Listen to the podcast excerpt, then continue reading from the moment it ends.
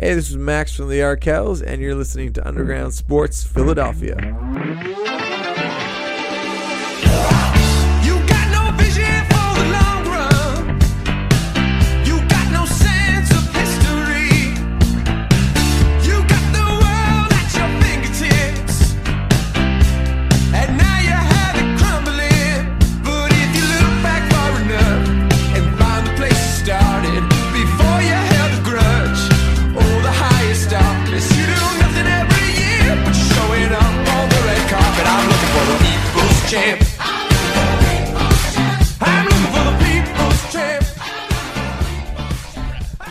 We are all set. What is going on, everybody? Welcome into episode number 510 of Underground Sports Philadelphia.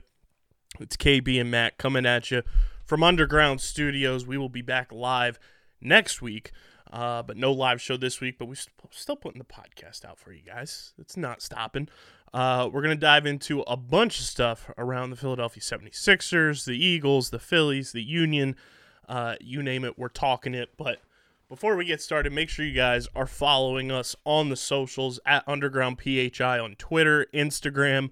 Follow Matt on Twitter at Matt Castorina. Follow me at KBIZZL311.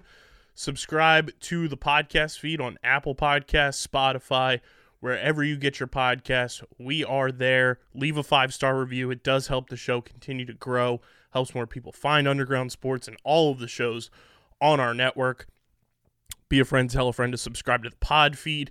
And of course, subscribe to the Underground Sports Philadelphia YouTube channel, youtube.com slash at Underground Sports Philadelphia. That's where you get full video episodes of every show on our network. You get clips, live streams, original content, any type of video. It's going on our YouTube channel. So go subscribe. We're at 388 subscribers right now, trying to hit 400 by the end of February. So go subscribe and uh, be a friend, tell a friend to smash that like button ring the bell icon so you don't miss out on any of the content. And of course, leave a comment down below on your thoughts on everything that Matt and I talk about on this episode.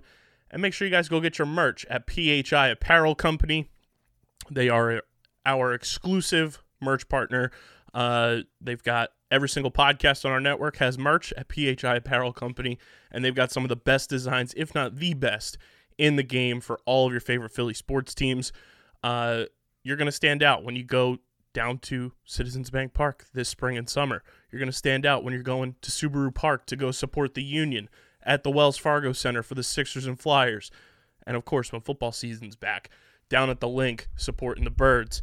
Uh, you guys can use code underground when you check out at phiapparel.co and you get 10% off any and all orders. Doesn't matter if it's our merch or any of the designs on their website uh, but it is the most effective and direct way to support everything we're doing here is to buy merch. When you get it, tag us. Let us know where you're rocking your merch from. We want to see you guys rocking. And PHI Apparel Company is going to be part of our live tailgate podcast series this baseball season. So big shout out to them uh, for getting down with us and being our exclusive merch partner. But go get your merch, phiapparel.co. Use code underground for 10% off any and all orders. What's going on, man? Living the dream. Uh, the Sixers uh, post All Star break getting ready to uh, ramp back up, but of course, no better way to uh, bounce back from a championship loss than to have the first ever Sixers dunk contest champion than with Delaware Blue Coat Mac McClung. Yeah, signed him on that 10 day at the right time. There was some penny stocks, you know, getting in early on the floor of Mac McClung, uh, who was allergic to the floor, as you saw in the dunk contest. Yeah, we had joked that he's like uh, the Sixers like TV timeout uh, like dunkers that bring out the trampolines, except he doesn't need the trampoline. Uh, so it's cool to see him win the dunk contest. I'm gonna be honest, did not watch a second of No. any of it this weekend. Just watch the highlights. I saw the highlights on Twitter. I was like, oh, that's cool. I would not waste two and a half hours of my Saturday night to watch that. As a kid, I loved it. As an adult, and I think in general, uh, All Star. I think getting this realization, All Star weekends in general just have no appeal to me anymore. I don't know what it is. Um, it's every sport. It's not just the NBA, but even uh, even baseball, hockey, of course, is just sucks all around. Doesn't help that the Flyers are terrible. Mhm. Uh, the Pro Bowl is like not a thing. So yeah, I, I just think All Star games in general are not uh, not as engaging, not as exciting anymore.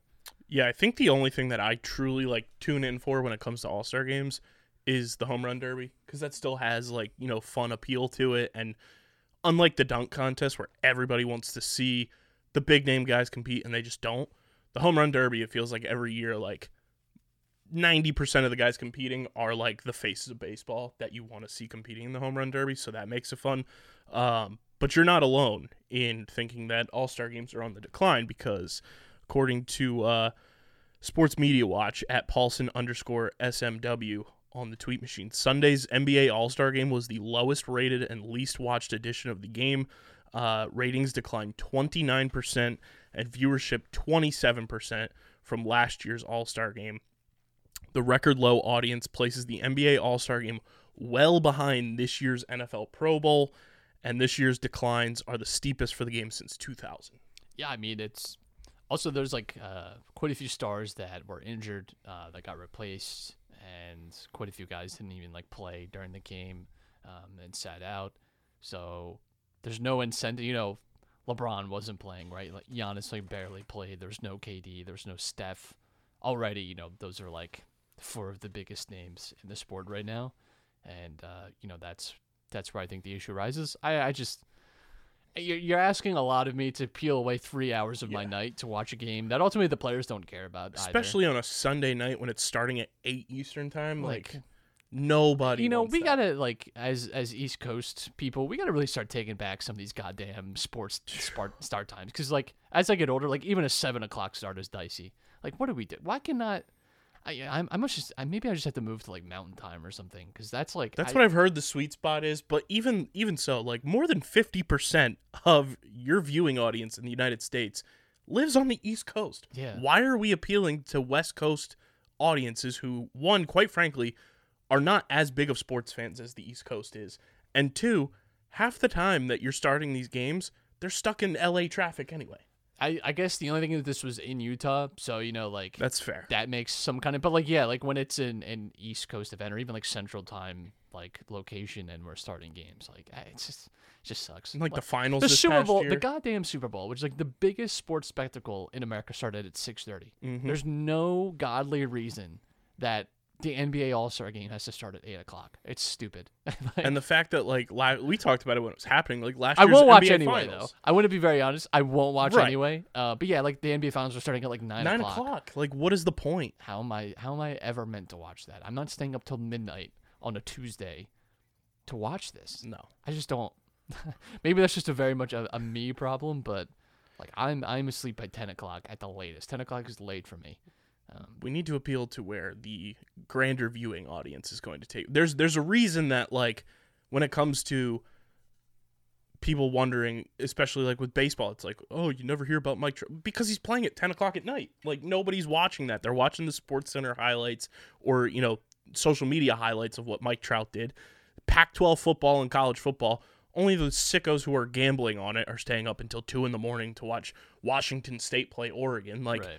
Nobody cares when it comes to the West Coast stuff because when they wake up, they'll see the stuff that actually matters. yeah, it's just. Uh, I mean, just sports in general. I think are tough to just keep up with. Like as as I've gotten older, it's like you know I used to watch just about everything, and then it like it whittles down slowly into just uh, like smaller and smaller things. Because I don't know, you just you just have so much time away. So I think I don't know how like leagues fix audience viewership going forward. I think this year is a little bit of an aberration because of all the injuries and all the sit outs. Like I wouldn't say that's it, but I think All Star games in general, there needs to be some sort of discussion about like the viability of them going forward, um, and like what it means. It sucks because you know it's tied to contracts, uh, you know, like All Star appearances and.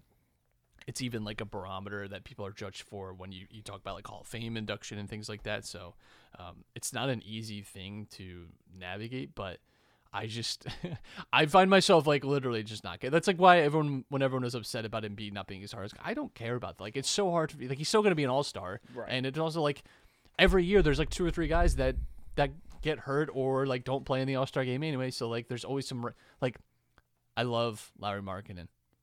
He's an all star starter. I get I I'm gonna tell you right now. I know who he is, but like I I, I would bet you seventy percent of NBA fans no clue. No clue. Mm-hmm. like And like I know who he is, and I totally forgot he plays for Utah. right, people will probably still associate him with the Bulls. Yep. like or with like the Cats. Like he's just not. He's I mean whatever. So I I just think that's Ty Tyler Huntley was a Pro Bowler.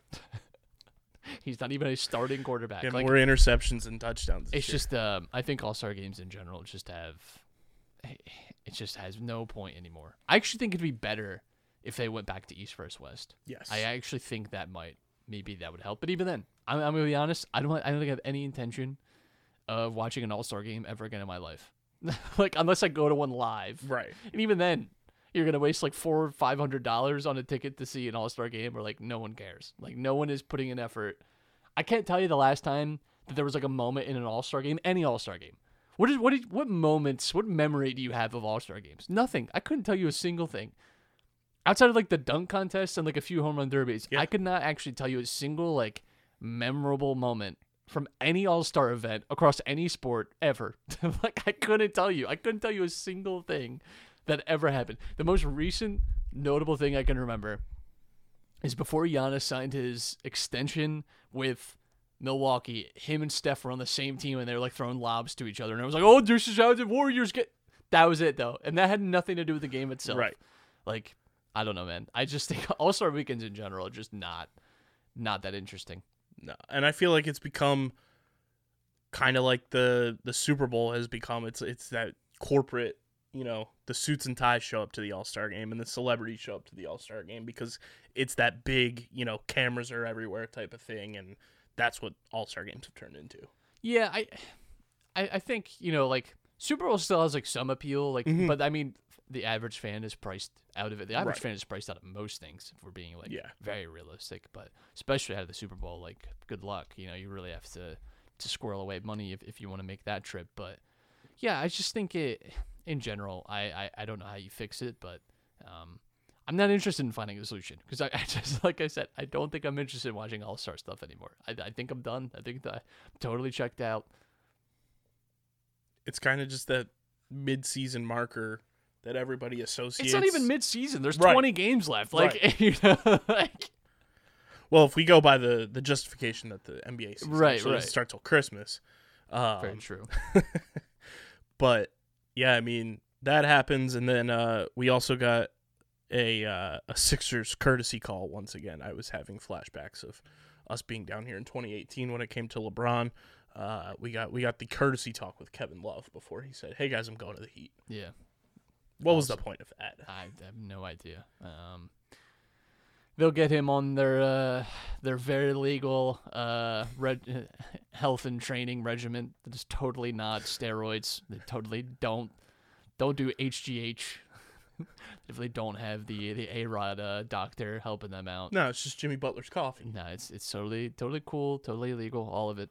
Um, yeah, he would have been a nice backup uh, to have. I think I would definitely prefer him to to Dewayne Dedmon, and um, not. I'm just not not thrilled with the, with the Sixers as we turn the page and, and start looking. And they also have like a just an absolutely like disgusting schedule the rest of the way. So. It is, uh, you know, you remember that like week and a half where it felt good about this team, and it's like, you know, why am I doing this? Why, why am I, why am I setting myself up for pain? And I let myself, I let my guard come down just a little bit, and even now I'm like, that was so, that was so foolish of me. Why do I believe in this team? Why do I believe in them to do good things? I don't know.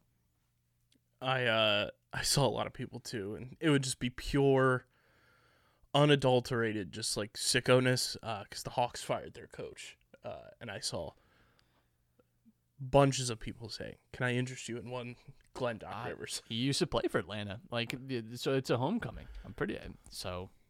Why not? Let's let's make that happen, please, please, begging you. I would personally drive Doc Rivers to Atlanta myself right now. Like if someone called me right now, I was like, "Hey, if you can get down to Atlanta by like tomorrow afternoon, like that's that's the thing." We're bringing an army. I'm do I'm doing that. I'm driving overnight. I am slapping Red Bulls into my lungs. I'm I'm I, I'm I'm making sure that I am awake and alert so that I can drive the 14, 15 hours, whatever it is, to make sure Doc Rivers is in Atlanta. I would I would do that. I Not because I love the Sixers, because I hate him so much. Yeah. Like it is not. Not in the the aim of liberation. Um, the aim of just like I want this guy just away from from the team. and that's the thing like when we look at every other team that we hyper focus on whether it's the eagles the phillies or the union they have a coach or manager leading the team that you f- you have trust and faith in them doing the right things Yeah. doc rivers it's like cool you won coach of the month in january which since the process era the sixers have been the january team does nothing in terms of just boosting your confidence in Doc Rivers because as soon as the calendar turned, things have gone back to just being, you know, the up and down roller coaster that we've come to know this Sixers team to be. Yeah. Yeah, I mean that's that's been something all year that I've struggled with is like how invested do you get in this team when you know that they get to the playoffs and just like rip your heart out. Like you know, I'm just and now you know like the odds of them getting the one seed two are, are, are very low and I think that's the only realistic path this team has to like a conference finals appearance. Um, knowing that you're gonna have to mu- match up with one of uh, Milwaukee or Boston in the second round. I just I don't love either of those matchups for the Sixers. Um, they've not shown they just haven't shown an ability to like win a big playoff series, and that's that's super frustrating. Um, so it's tough, you know, like when you see them like performing well in in the regular season, and you go they go on these runs, and you know you, you want to get excited. I mean, you have Embiid, but you know when you have a coach that's just shown time and time again to be completely incapable, I what, what am I supposed to do with that? Like how how am I supposed to to reconcile that? You can't. Uh, and it's just like the definition of insanity. And we did the same shit with players on this team. It was like, how many times can we try to like talk ourselves into this guy being the type of player we think he is when he's just truly not? And how many times can, you know, fans of the Sixers talk themselves into Doc Rivers being able to be the competent coach that the front office thinks he is, but he's clearly not. And we've made the comparison tons of times. He's the Joe Girardi of basketball. Everyone clinches onto this 2008 title that he won with the Celtics. That, quite frankly, look at the players on that team. No fucking shit, they won a title.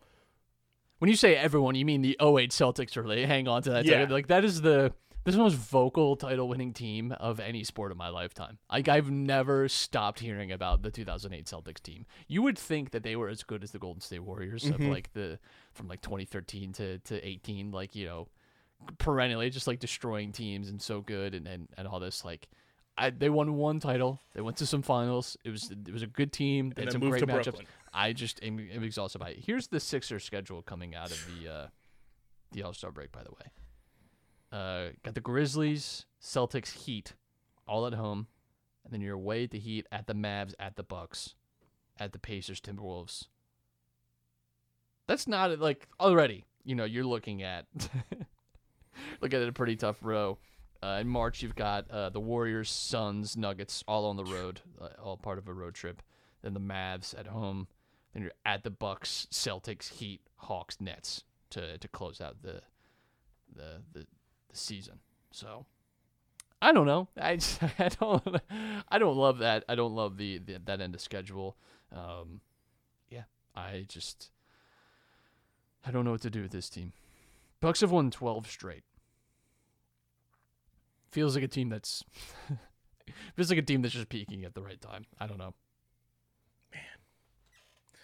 Yeah. And then you get the the nonsense with uh, the MVP poll being released last week, and Jokic has 77 first place votes. Giannis I think has 11 or 12, Embiid was six.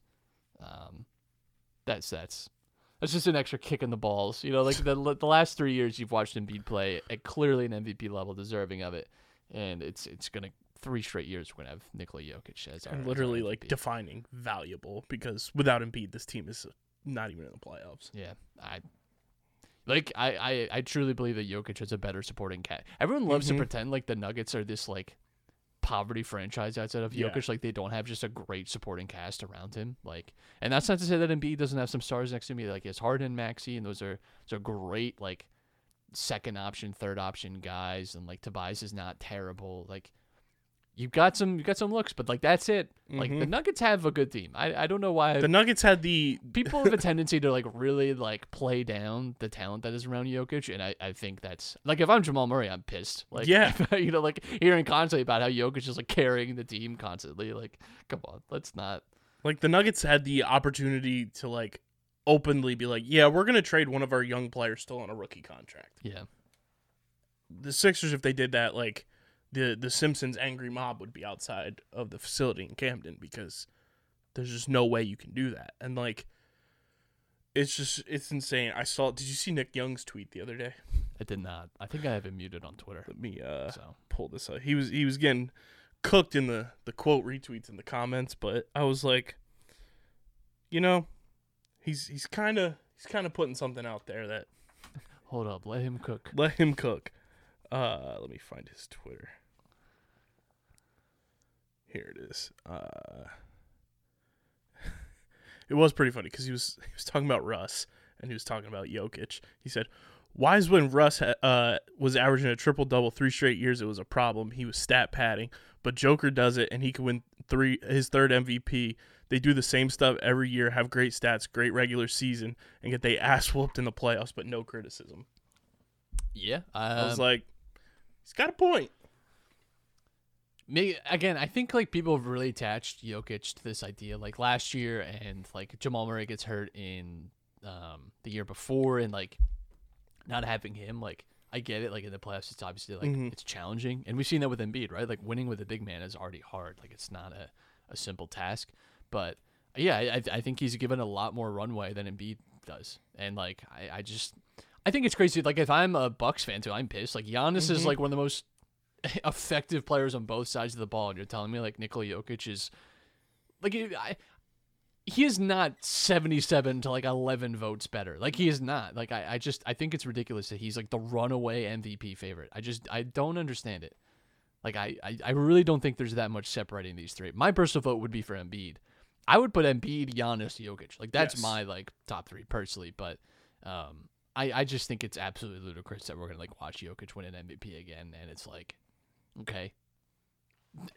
I just I, I don't understand that. And if I'm a Bucks fan, I'm like even more pissed. Mhm. I think I think if I'm a Buck, I'm truly like this is stupid. Like, because their argument is Embiid and fucking Jokic have both sucked in the playoffs. Have both not done shit. Giannis has carried us to a title, fifty points in a finals game.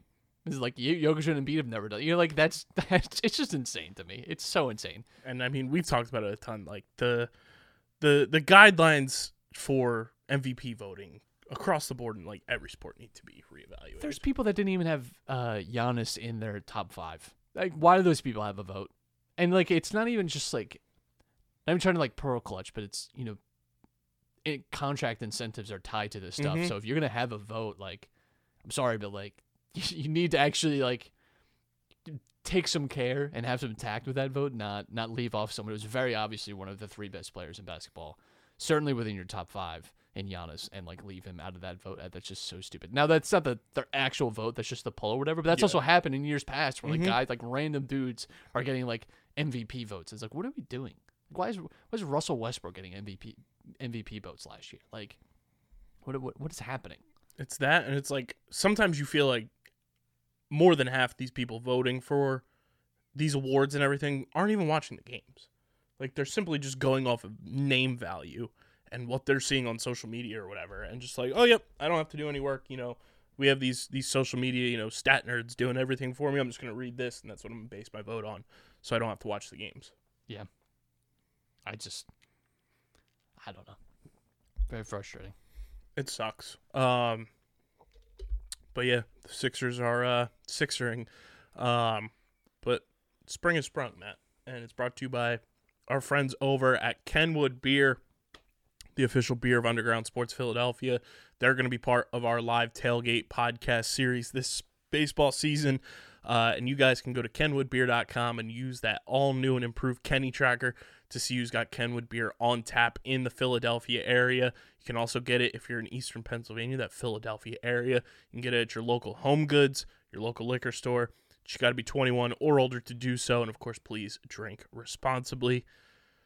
Matt, the the young the young flamethrowers, if you will, are uh, living together this spring, and it's just a it's a dream come true that the Phillies have young arms that they have developed, drafted, and are on the come up. Rare. Can't wait to see. how First in our lifetime. Can't wait to see how it goes wrong. Um, yeah, it's it's definitely a different pathway. It's definitely like a different mode of of like building a team than the Phillies have had. Um, certainly within like the last six or seven years. Uh, but yeah, they've never really had a, a homegrown like pitching talent um, like pipeline like you, you see with a lot of teams. Uh, largely speaking, the Phillies have had like once every ten years they might get like a a high level starter, an ace or, or something like that. Um, you know, but there's there's some organizations that we've lamented over the years that seem to just be able to print these guys, and I, I just don't understand it. Uh, Cleveland, Tampa Bay, like I just Atlanta. Atlanta, like Atlanta is like the king of of that, and then also signing them to like seventy or thirty million dollars. like Hockey contracts. so, The Mets have even done it. Like yeah, we we just have not uh, figured out that sauce. Maybe this is the turnaround. I think um, I think they've they've made some better decisions in the last two or three years in terms of like personnel, like coaching, scouting, um, GM, Drafting. drafting. they've definitely taken, I think, probably what I would imagine is the smarter way um, of going about this. So yeah, it's it's nice to be walking into spring training with you know, some guys that you haven't seen before and have a lot of hype around them. Like that's what spring training is all about. Is is having like three or four guys that you can kind of attach some hope to. yeah, and I mean the the videos coming out of spring training are just fantastic and like everyone has you know rightfully so questioned if the Phillies were just you know a, a flash in the pan one and done type of thing last year where they they got hot at the right time and made their way to the World Series. I feel like this team's mindset is like that left them just like hungry for more and just craving more and like you saw all last postseason like the Phillies had like a 1.1% chance to get to you know the next round of the playoffs and then get to the World Series. They were the lowest on the totem pole, and I think this team like took that they went full Jordan beam and took that personally. And you're seeing it again. Like everyone is like discounting the Phillies. Like I, I think it was Codify or Fangraphs put out uh their chances to make the postseason, and like multiple teams that had no business being in front of the Phillies in terms of just talent wise we were ahead of them by like leaps and bounds and they had the Phillies at like a 55% chance to make the playoffs and I'm like I get Bryce Harper's not going to be around for the first 70 games or so but across the board even without Bryce this team got better Yeah, I think um, I think 55 is, is pretty harsh. Uh, it's not an easy division, of course. Right. Like that's that's always going to factor into it. But you know, we we missed quite a significant chunk of Bryce last season, and you know we're able to eventually make the playoffs on like the second to last day of the season. But um, yeah, you expect that this team is just as good as last year. You you would imagine, if not better. And so I, I would yeah I think 55% is a little harsh. I would I would say like high 60s. You know, because like anything can go wrong in baseball. And um, again, you know, if if the division really is, is as competitive as it was last year, but I think um, you know we, talked about this so much too. Like if you cut out those first two months, you know, just what a different team it is once Girardi is gone, and um, I, I think that has to count for something as well. I just wonder if that's maybe not. I, I, I don't know. I, I trust Fangraphs, but I just I don't think that's a that's a totally accurate representation. Like it, I, I don't think this Philly season is a coin flip for me. You know, because that's Yeah. really what that ultimately is. and like we kind of have more definition of some of the guys on this team. Like we now know Ranger Suarez is a dude. Like they're they're the, the last couple of years it was like can he be a guy in this rotation? Is he like a number 4? He's like a solidified number 3 starter in this rotation. Like yeah. you bring in Taijuan Walker, that's going to help lengthen the rotation quite a bit. And then you sign Trey Turner. I feel like so many people are forgetting that Trey Turner signed with the Phillies Yes. and like the upgrade that that's going to be defensively for this infield at the top of the lineup. Like you're not going to have to hit Kyle Schwarber first anymore. Trey Turner can kind of be a table setter, which I feel like the Phillies have not had a table setting, you know, leadoff hitter since Jimmy Rollins. Right. Leadoff So- spot has been like a, a constant source. Even like last year, like was not a, a, a solidified position. You know, for for most of the regular season, it was not something that uh, this team had really nailed down. So So to have that, and then you can move Schwarber down in the lineup and allow his bat to drive more runs in, when you have more guys on base, is going to be so valuable for this team. Um, I was thinking about this the other day because I was scrolling through the the rosters for the World Baseball Classic, and you have the uh, the Premier League, Champions League, you know, kind of mindset. How much do you think the guys playing in the World Baseball Classic will it help slash hurt them this season? Um, I think it's tough to say because spring training is already not super taxing Yeah. on players. Um, and so I wonder if like being in a much more competitive environment might do something for you physically and mentally. Like, um, but that you know, I, I think they could very much swing either way. I mean, you're seeing it in soccer too because they had a, a mid-season World Cup, which is just like such a bizarre Right. That that's never happened. Normally, it's in June, which is uh, like after the completion of the season. So you had this like month and a half layoff where not everyone plays in the World Cup either. So you had like some players just sort of loafing around, training with the team and whatever. But Then you had some guys come back a little early, depending when they get knocked out. Um, and it's like hard to track because some players have like come back from the World Cup and were playing poorly before and are now in like red hot form. Like Marcus Rashford It did not have a great start to the season, but since then has scored like 19 out of his last 20 games. You know, scored a goal. Um, where some guys, you know, they it feels like you know maybe they've they've trailed off a little bit post World Cup. So I I don't know. I, I think it's it's very hard to say. Um, I do think ultimately I would side on like being in high level competition is probably better for them. Um, and baseball players know better than most other sports how to like manage like the day in day out and um, constantly being rotated and uh, finding those those times for rest. But yeah, I would I would imagine you know as a player you'd be excited for it too, and it would probably put you in a sort of uh, you know I, I just feel like you know April and it, it feels like October is so far away. It can feel maybe hard to get super motivated, you know, after like the first like week or two of the season where it just becomes a grind and, and you're so much in the routine. I think maybe coming off the back of something exciting like a deep run in the World Baseball Classic might reinvigorate you in some way. I don't know. Yeah, I'm trying to pull up the uh, the full list of, of players that will be playing in the World Baseball Classic, but um, it's a lot more than I had realized. Obviously, because you know when you look at it, you're always looking at Team USA, which is Trea Turner, uh, Kyle Schwarber, and JT Realmuto. But Garrett Stubbs is playing for Team Israel. Uh, Walker is pitching for Team Mexico. Uh, Alvarado is pitching. Uh, Ranger Suarez is pitching, and I want to say there's one other person as well um, playing in the the World Baseball Classic for the Phils. But I mean, it's it's it's one of those things that it's been so long too since we've had the World Baseball Classic that it's like you don't know how much it's going to um, affect the players, and I I think I tend to agree with you with like how it um how it will help the guys being in that competitive mode early on and, and kind of hopefully you know carry into the regular season for Major League Baseball. Um, oh, Gregory Soto um, is pitching for the Dominican Republic, who we just traded for from the Tigers earlier uh, this offseason. Garrett Stubbs for Team Israel, Taijuan Walker, JT, Trea Turner, Kyle Schwarber, and then Ranger Suarez and Alvarado are for uh, Team Venezuela. Yeah.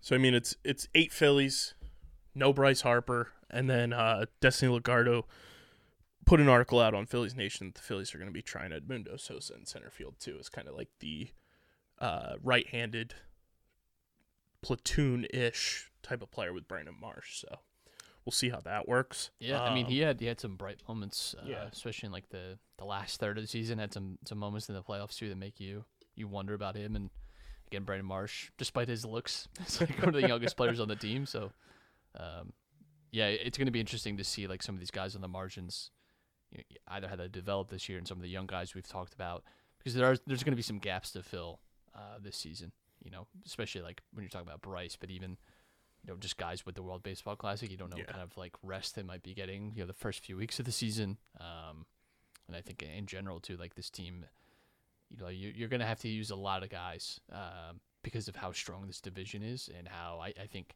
you're going to have to play those division games a little more like playoff games this year. I Mhm. think I think you're going to have to to play, you know, and that means you're going to have to depend on some of these rotation guys to really pick up the slack in in other series in other games, and um, that's going to be crucial. Yeah, and I think it's that's going to play more with these three young guys with McGarry, with Painter, and Mick Abel too. Like the fact that Ranger Suarez and Taijuan Walker aren't going to be in camp for you know pretty much the entire uh, spring training period because they're going to leave.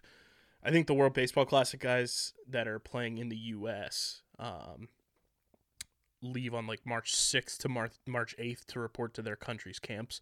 Um, but then you're not going to have two of your rotation guys. Who knows how much you want to pitch Wheeler and Nola in spring training to begin with because of the the just amount of taxing amount of innings that they pitched last season and into the postseason, you know, as deep as they went. So you're I think if there's ever been a spring training to be excited about pitching wise, it's going to be this one because I think you're going to see a lot of the big 3. Yeah, I mean it's it's a huge opportunity for them as well. Everything you just said, um, especially Nola and, and Wheeler, I think their innings are going to have to be managed a little more closely this season too. You know, like we really burned through a lot of good innings with with both of them, and I, I don't think that they're you know now out of gas or whatever. But I just think you know you. I think Wheeler like pitched historic amounts the the season before, and then last year you know, struggled with injury a little bit. We don't know how much of that is like based off fatigue or whatever, but you know you you want to be a little more careful. Both of them you could see like um, especially in the World Series, like they they were not throwing their best stuff. They were probably at like eighty five percent, um, which was still good pitching. Yeah. But, uh, you know, I, I- think you want to have a, a more like close control on them this year and making sure that they're they're healthy going to the playoffs because that's where this team's goals are too. You know, is being a playoff team again and having a run similar to that last year. Um, and you know, you I, I think you start that by making sure these guys are not pitching uh, as much as they were. And if you want to get to that point, like you're gonna have to manage that. And does that mean we see Andrew Painter, you know, during the regular season? Do you go to a six man rotation in April and May to kind of just alleviate some of the early season innings and everything like that? It wouldn't shock me. Um, but we'll see what happens with that. And then uh, our guy, Nick Castellanos, broke the internet the other day. Yeah. um, ultimate hype video, perfect song selection. J Cole's "Get Off My Dick." Um, I I think we're underestimating too. Like, if Castellanos has a bounce back year, and him talking about how he's much more comfortable, and we talked about it so much last year on this show. Um, ha- we'll have to go back and like find that we talked about how he signed late in free agency. He's looking for a place to live. Ultimately, find out his wife is pregnant with their second child. He's getting acclimated to a new city.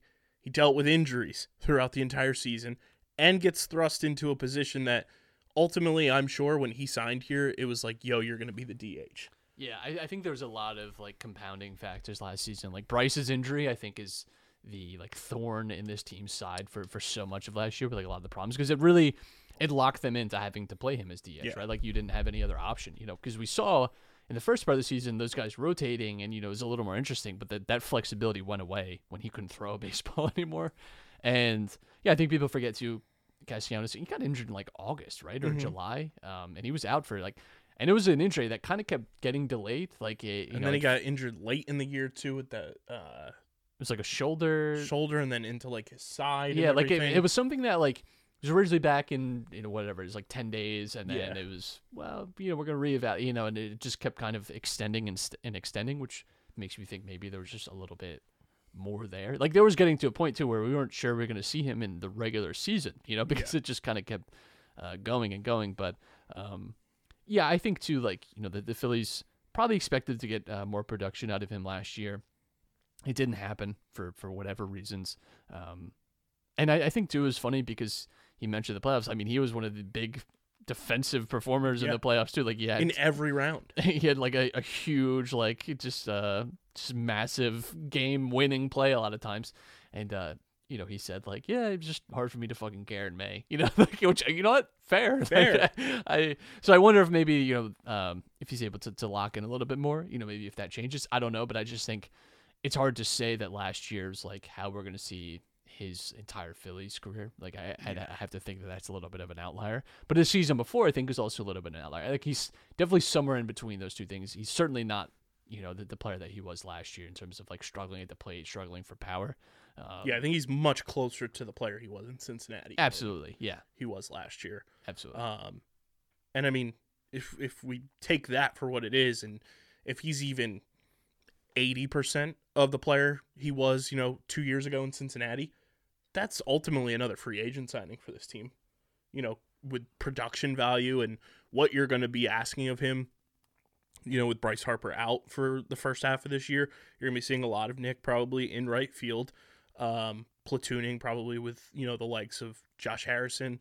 Um, so I mean, if you get that production from him in the lineup, hitting fifth or sixth in this lineup, that's a an ultimate win for this Phillies lineup hitting wise. And then if he just continues, you know, to be locked in in the outfield defensively like he was in the postseason, like sure you're you're missing Bryce Harper's defense, but like the way Nick played in the postseason was one of the highlights I think of that entire run. Yeah, whatever mental state we can get him to lock in to be like that for the whole year, he might be MVP. Yeah. So I mean, Certainly Gold Glove candidate.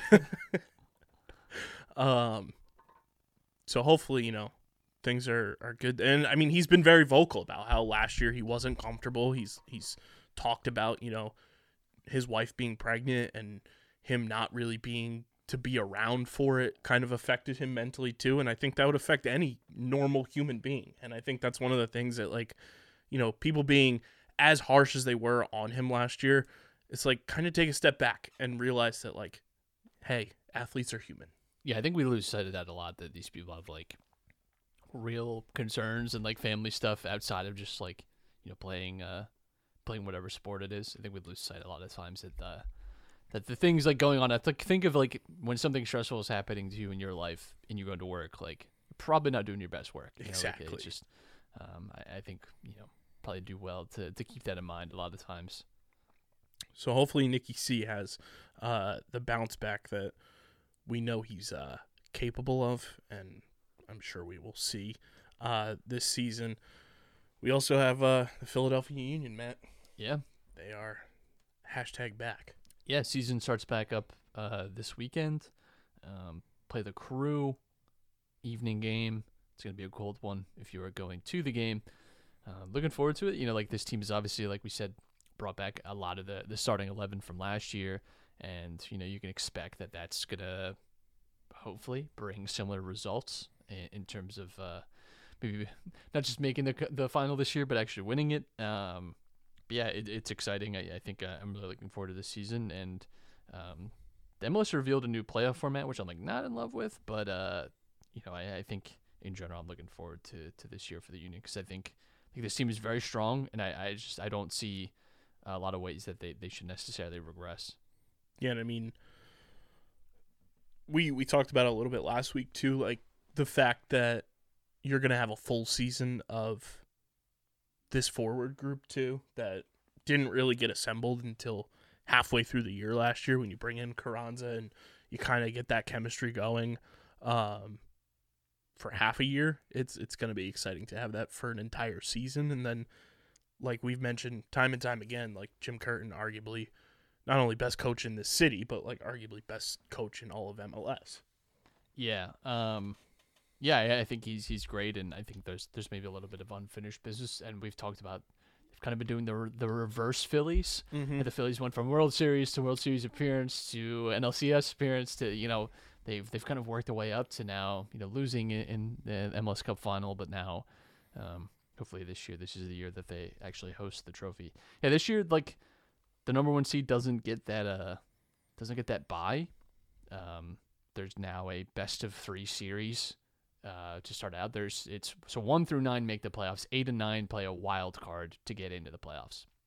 So then it is the you have to win two out of three to advance to that next round. So like one versus eight, two versus seven. How we're used to you know that breakdown. Uh, but then it is single game elimination from there. I don't know why they're doing this. I think it's absolutely stupid. That seems brutal. It's it's okay. So like in soccer, it's not uncommon. Like right now, I'm watching the Champions League as we're recording this. This is called a two-leg tie. There, you play two games. It used to be that the tiebreaker for this was away goal rules. Away goals is effectively counted as double. Um, they got uh, uh, rid of that, so now it's just if the the score is tied after both games, then you go to extra time, then you go to penalties to settle settle it up. Um, uh, that is the much more natural way to do this. Like two out of three is just strange. I, I just and then to only do it for one round, I just I don't Yeah. get it. I just I and to me it really to me personally it, it diminishes the the regular season to where you- Yeah. you know like what it, there's not a ton of advantages here to you know having that first round buy is nice you know and, and sort of just having uh, e- a, a simpler path is to me I, I think much better. So, And it's just earned. yes, you know, we talked about that with uh I mean, we we clowned on all the baseball writers last year. It's like you earn what you you get in with and you just play with what you get. It doesn't mean just because you're the one seed you you get to just win the trophy, but if you get that one seed like you earn that spot and then you just have to manage with what, you know, you're given. Um yeah, that sucks. yeah. I just I th- I think like number one seeds in general should have. They should, that should give you, that should give you a little advantage. You know, like you were the best team in your conference over the course of the entire year, from February to October. like, I think that to me, that's that's deserving of a little more uh, than just getting to host game one and a potential game three. Like, I just think I don't, I don't know.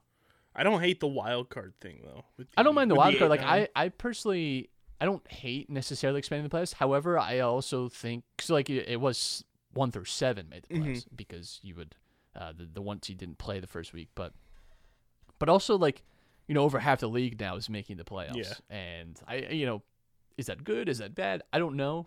like I don't know. Like it's it's just hard to say sometimes like what the the middle ground is. But when you have 18 teams, you know, technically it, it cuts down after the wild card weekend uh, to to 16, but feels like a lot in a league that is still finding its like footing. And um, I, I don't know. I, I I'm very curious to see how that plays out. I, I just personally don't don't love it. yeah, that is brutal.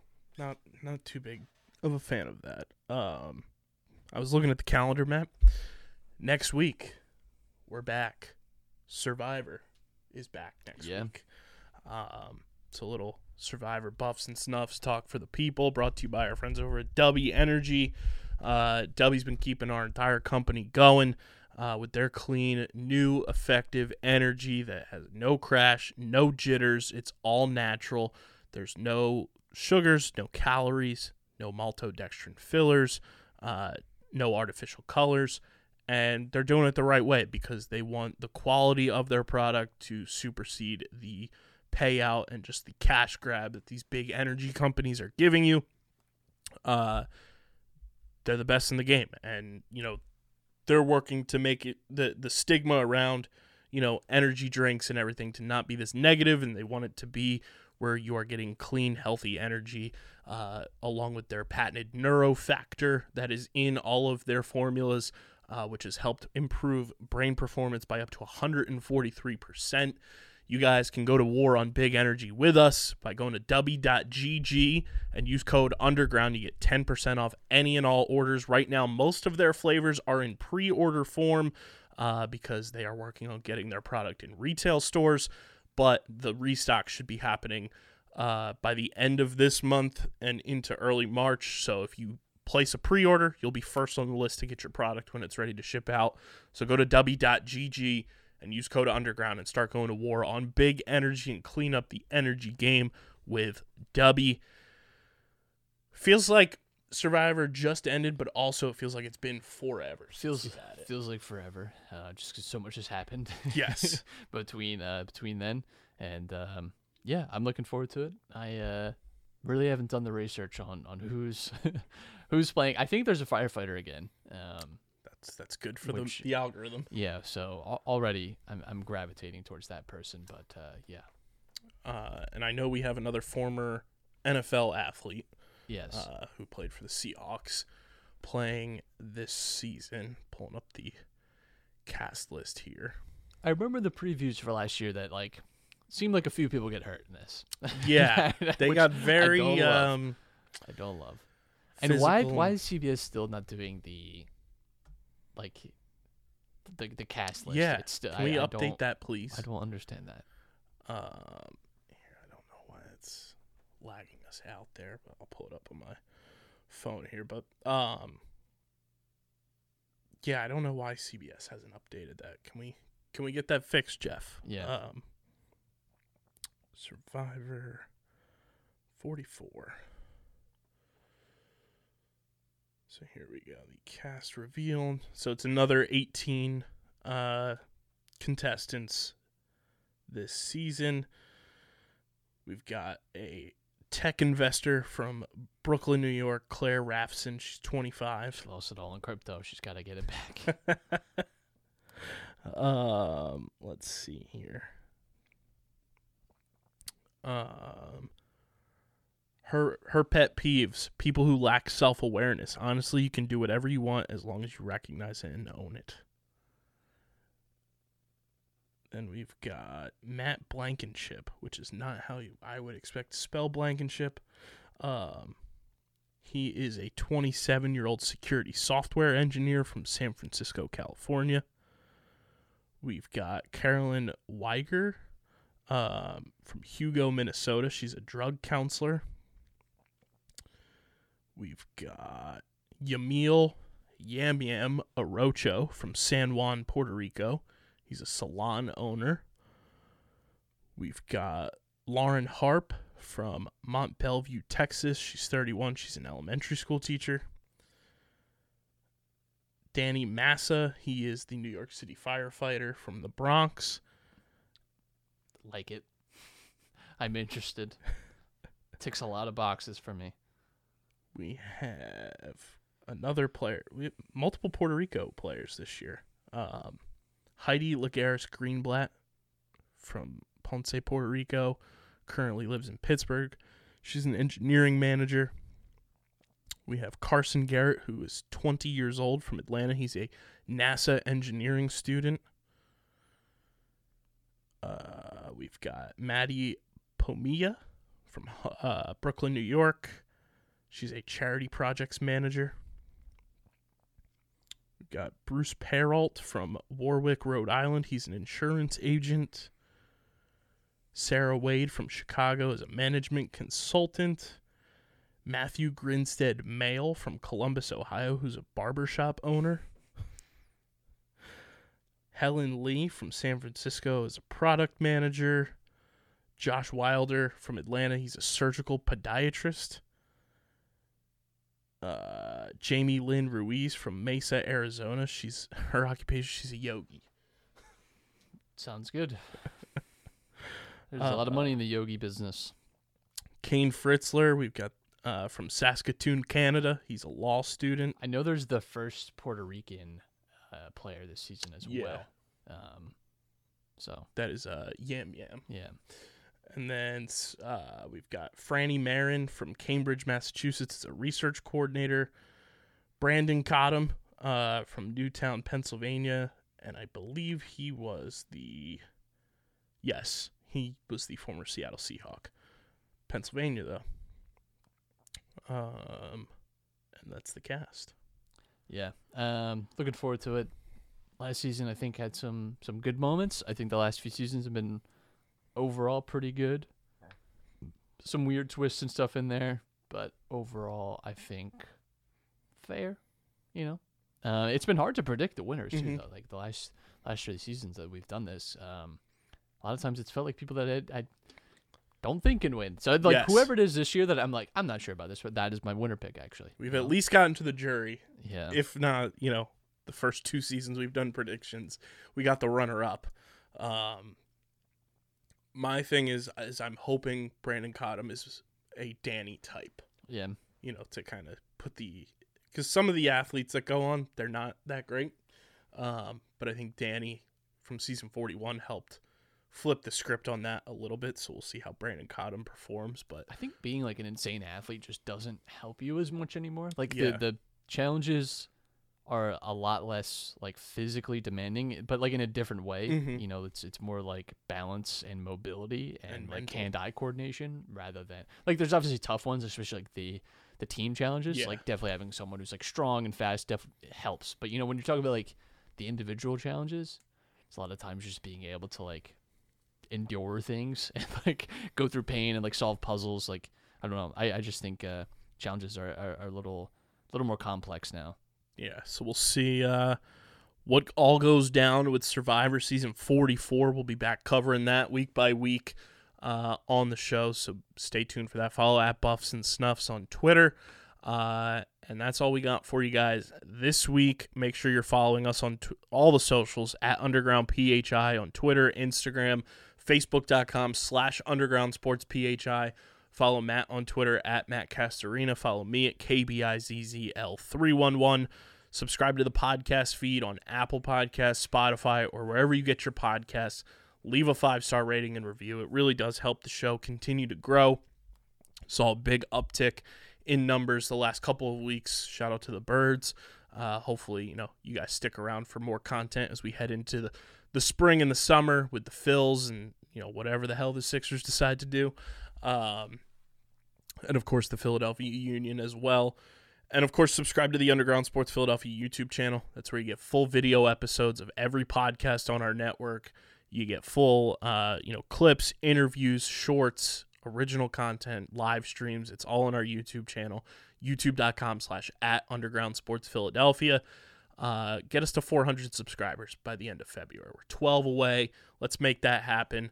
And uh, big thank you to our sponsors who make this show happen Main Auto LLC, Security 21 Security Systems, Paul J. Gillespie Incorporated, and the Dental Wellness Center of Vineland. And of course, our amazing merch partners over at PHI Apparel Company. Go get your merch, stock up on all your Underground Sports Philadelphia merch, and use code UNDERGROUND when you go to phiapparel.co and you get 10% off any and all merch orders. And then, of course, tag us when you get your merch. We want to see where you're rocking your merch from, uh, wherever you may be. Uh, but this has been episode number 510 of Underground Sports Philadelphia for Matt, KB. Till next time, we are signing off. Champ.